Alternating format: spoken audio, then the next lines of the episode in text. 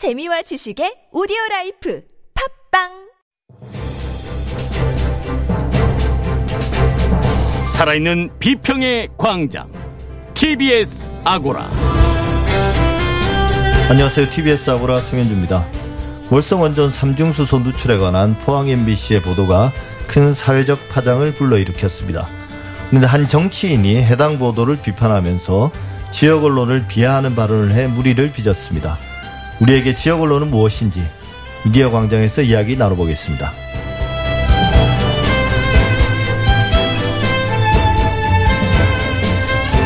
이재용 삼성전자 부회장이 실형을 선고받고 법정 구속됐는데요. 판결 이전부터 시작해서 판결 당일은 물론이고 지금까지 관련 기사가 이어지고 있습니다. 이재용 부회장의 재판에 관한 우리 언론과 TBS의 보도가 어땠는지 TBS의 창에서 살펴보겠습니다. TBS 아고라 지금 시작하겠습니다.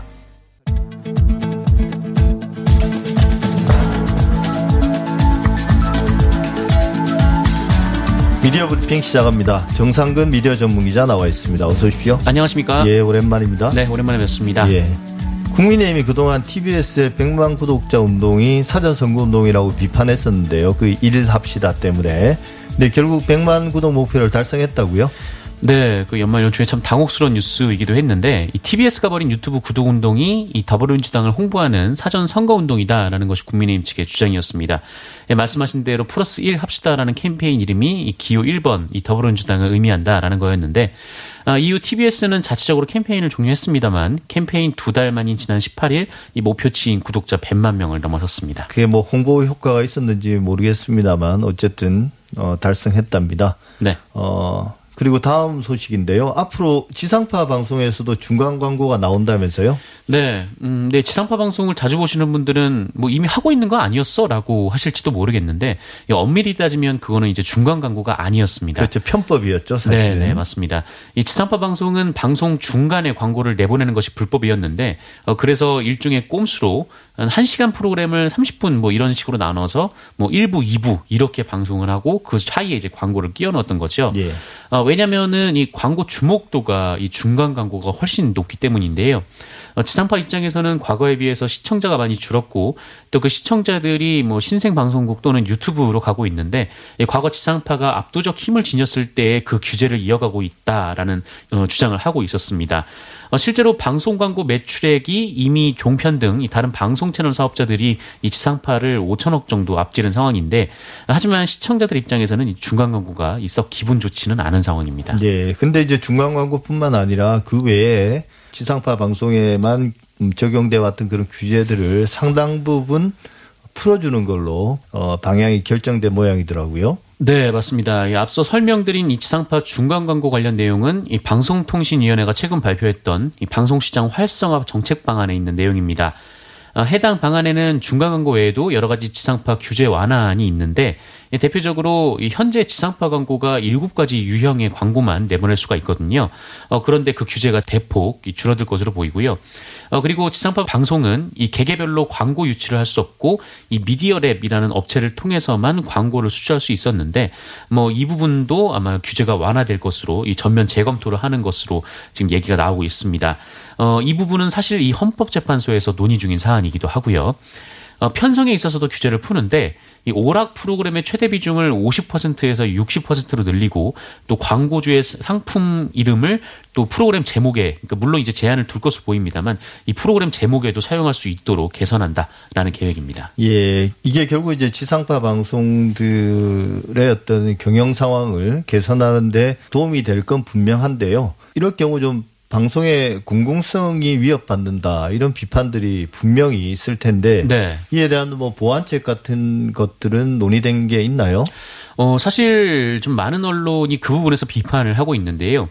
그러니까 이번 발송, 방송 시장 활성화 대책의 취지가 이 방송의 공적 가치를 구현하자라는 건데 정작 방향은 이 공공성을 축소하고 방송의 자본화를 더 키우는 쪽으로 맞춰져 있기 때문입니다.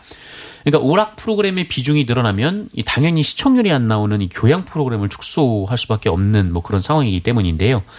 어, 이렇게 되면 이제 주객이 전도가 되는 거죠. 종편이 처음부터 이제 특혜를 몰아주면서 뭐 거대하게 성장을 했는데 어, 게다가 또 이 넷플릭스 같은 온라인 동영상 서비스도 또 규제 없이 파격적인 제작과 편성을 보여주고 있지 않습니까? 어, 그런데 이 너무 지상파만 규제로 묶어놓으면 이 방송 시장이 너무 돈에만 움직이는 거 아니냐 좀 이런 지적이 나왔었습니다.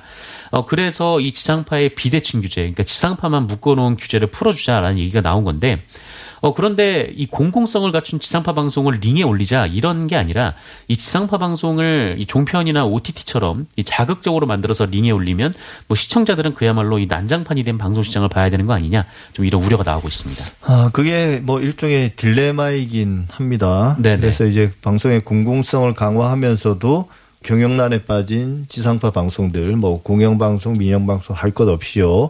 이 부분들을 어떻게 어 좀 지원할 것인가의 문제 앞으로 계속 생각해서 풀어야 될 문제가 아닌가 싶습니다. 이러 이번에 나온 어떤 광고 규제 해제는 그 시작인 것 같고요. 네. 예, 뭐 KBS 수신료도 뭐 관련돼 있는 문제고요. 좀 다른 이야기 한번 해보죠. 이번에 검찰이 세월호 특별수사단의 수사 결과를 발표했는데 뭐 대부분 의혹이 무혐의 처분이 났습니다. 근데 그 안에 이제 포함된 게 당시 국민들의 지탄을 받았던 언론의 전원 구조 오보 네네. 이것도 무혐의 처분이 났다네요. 맞습니다. 이 세월호 참사 당시에 이 전원 구조 오보를 낸 방송사 보도 책임자들이 전부 무혐의 처분을 받았습니다. 어, 기억하시겠지만 2014년 4월 16일 이 세월호 참사 당시 세월호 승객이 전원 구조되지 않았음에도 어, 그날 오전부터 승객이 전원 구조됐다라는 오보가 쏟아졌는데 어, 이것은 한국 언론의 대표적인 보도 참사로 꼽히기도 하고 있습니다. 이 마음을 쓸어내렸던 유가족이 이 오보 때문에 배로 충격을 받았었는데요. 어, 유가족 등은 지난 2019년 KBS, MBC 그리고 MBN 보도 책임자 8명을 고소를 했는데 이들이 무혐의 처분을 받게 된 겁니다. 예, 검찰은 각 방송사들이 오보를 낸 점은 인정이 되지만 전원 구조가 허위라는 인식이 있었다고 보기는 어려워서 고의를 인정하기 어렵다고 판단했습니다. 예, 고의적이지 않은 오보는 사실 형사처벌을 받는 받기는 힘들죠. 네네. 불가능한데요. 형사처벌을 하는 게 사실은 불합리한 것이기도 합니다. 언론에 대한 어떻게 보면 어, 언론 자유에 대한 침해일 수도 있기 때문에. 근데 이제 문제가 되는 건 윤리적인 건 여전히 문제가 되는 건데 네네. 당시 방송사들이 정말 오보였다는 사실을 몰랐느냐 혹은 의심조차 하지 않았느냐 그건 또 별개의 문제지 않습니까? 어, 그렇습니다. 뭐, 근데 뭐 대부분은 그랬을 수도 있습니다. 그러니까 타 방송에서 전원구조 오보가 나오니까 이 부실한 사실 확인을 바탕으로 상당수의 방송이 전원구조 오보를 뭐 그대로 냈을 것이다. 뭐 이런 얘기가 나오는데 예. 어, 검찰도 이 당시 10시 55분경에 이 단원고 학부모들 사이에서 전원구조 소문이 퍼지고 있었고 또 11시에 이 단원고에서 누군가 전원구조됐다 이런 발표를 한 점을 들어서 고의성을 찾기 어렵다라고 봤습니다. 어, 그런데 좀 몇 가지 상황은 좀 의아한 면이 아직도 남아 있습니다. 이 당시 MBC 상황이었는데요. 어, 현장 인근의 목포 MBC에서 이 지속적으로 전원 구조가 오보일 가능성을 서울에 제기를 했었습니다. 예, 당시 YTN과 KBS에서 전원 구조 오보가 떴을 때였는데 이 모포 MBC는 이 배 안에 많이 갇혀 있다는 어민의 말을 들었다라고 서울에 보고를 했습니다. 어, 그런데 서울 MBC가 그 보고를 들었음에도 전원 구조 오보를 내보냈던 건데요. 이 구조를 방해할 목적이 아니라고 해도 이해하기 어려운 그 당시 MBC의 반응이었는데 이 왜 그랬는지는 그 이유조차 이 검찰의 무혐의 처분에 따라서 밝혀지기 어렵게 됐습니다. 예, 현장에 있는 목포 MBC의 취재 내용이 더 정확할 수 있잖아요. 네네. 하지만 이제 서울에 있는 MBC에서는 그걸 이제 무시한 거니까 어, 그 이유 뭐 여전히 밝혀지지 않고 묻히는 거죠. 네네 그렇습니다. 예, 이야기 한번 해보겠습니다. TV조선이 MBN이 자신들의 프로그램 포맷을 표절했다고 소송을 걸었다면서요. 네, 이 TV조선이 지난 18일 그 MBN의 보이스트롯, 트롯파이터 등 두 프로그램이 지나치게 자사 예능 이 미스트롯 오디션 포맷을 베껴서 방송에서 저작권을 침해했다라는 이유로 MBN의 내용 증명을 발송했습니다. 어, TV조선은 지난 2019년 2월 선보였던 미스트롯이 큰 인기를 거둔 후에 예, 지난해 1월엔 미스터 트롯 그리고 지난해 12월에는 내일은 미스트롯 2 등을 선보였는데요. 어, 그리고 MBN이 지난해 7월 그 MBN은 트로트 오디션 그 보이스 트롯을 선보였습니다. 아, 그리고 지난해 12월 MBN은 보이스 트롯 우승자들이 출연하는 후속 프로그램 이 트롯 파이터까지 론칭을 했는데 이 부분도 이 TV조선의 편, 편성 방침과 좀 같은 부분이 있었습니다. 어, 그래서 TV조선이 MBN이 자사 포맷을 그대로 표절했다라면서 소송에 나선 건데, 어, TV조선 측은 지난해 12월에도 여러 차례 내용 증명을 발송했는데, MBN이 별다른 대응을 하지 않아서 소송을 진행하게 됐다라고 밝혔습니다. 예, 사실 뭐 트롯 프로그램이 너무 많아서 뭐가 네네. 뭔지도 잘 모르겠는데요. 어, 이렇게 소송까지 걸 정도면 좀 심하게 좀 베낀 건 맞는 모양이네요. 네, 뭐 TV조선은 그렇게 주장하고 있는데 그 MBN은 뭐 전혀 다른 얘기를 하고 있습니다. 예. 그러면서 오히려 TV조선이 자기 프로그램을 표절했다 이렇게 예. 주장을 했는데 이 뭐냐면은 이 MBN의 프로그램 중에 이 나는 자연이다라는 프로가 굉장히 좀 인기를 얻고 있는데 그렇죠. TV조선이 그 프로그램이 인기를 얻자 이 자연에 산다라는 프로그램을 편성했다라는 겁니다. 어, 그러면서 MBN은 이 자사 트롯 프로그램은 TV조선과 좀 다르고 어, 오히려 TV조선이 자사 프로그램을 표절했다 이렇게 주장을 하고 있는데 어, 그런데 좀 3자 입장에서는 뭐 서로 표절한 거 아닌가라는 생각이 좀 들 수밖에 없는. 그게 뭐 좀, 네. 어제 오늘 일이 아니고요. 우리 방송의 고질적인 문제이기도 하고 그럴 수밖에 없는 또 여러 가지 어, 여건들도 있는 것 같습니다. 그렇습니다. 근데 이제 앞서 말한 것처럼 MBN이 별다른 반응을 보이지 않는다는데 네. 그 사이에 또 MBN은 다른 소송을 준비하고 있었네요. 네, 맞습니다. 이 지난해 10월 30일에 이 방송통신위원회에서 MBN의 6개월 24시간 영업정지 처분을 내렸었는데 어, 이에 대해서 MBN이 이 처분을 받아들일 수 없다라는 행정소송을 제기를 했습니다. 예. 어, MBN은 이와 함께 또 가처분 신청도 제기를 했는데 어, 방통위 관계자가 이 이런 매체에 피소가 된 것으로 확인 이 됐다라고 확인을 했습니다.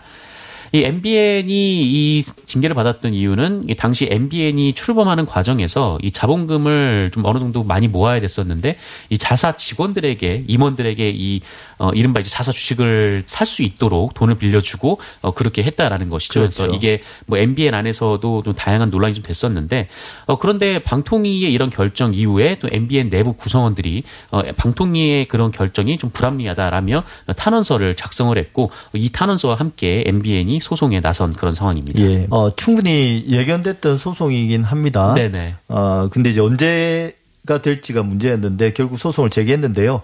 이 행정소송의 결과가 암- 아마도 방송통신위원회의 그 방송에 대한 재승인 혹은 제어가 어, 권한의 내 어떤 존폐에 큰 영향을 미치지 않을까 그런 생각을 합니다. 네, 지금까지 정상근 기자였습니다. 오늘 말씀 감사합니다. 고맙습니다.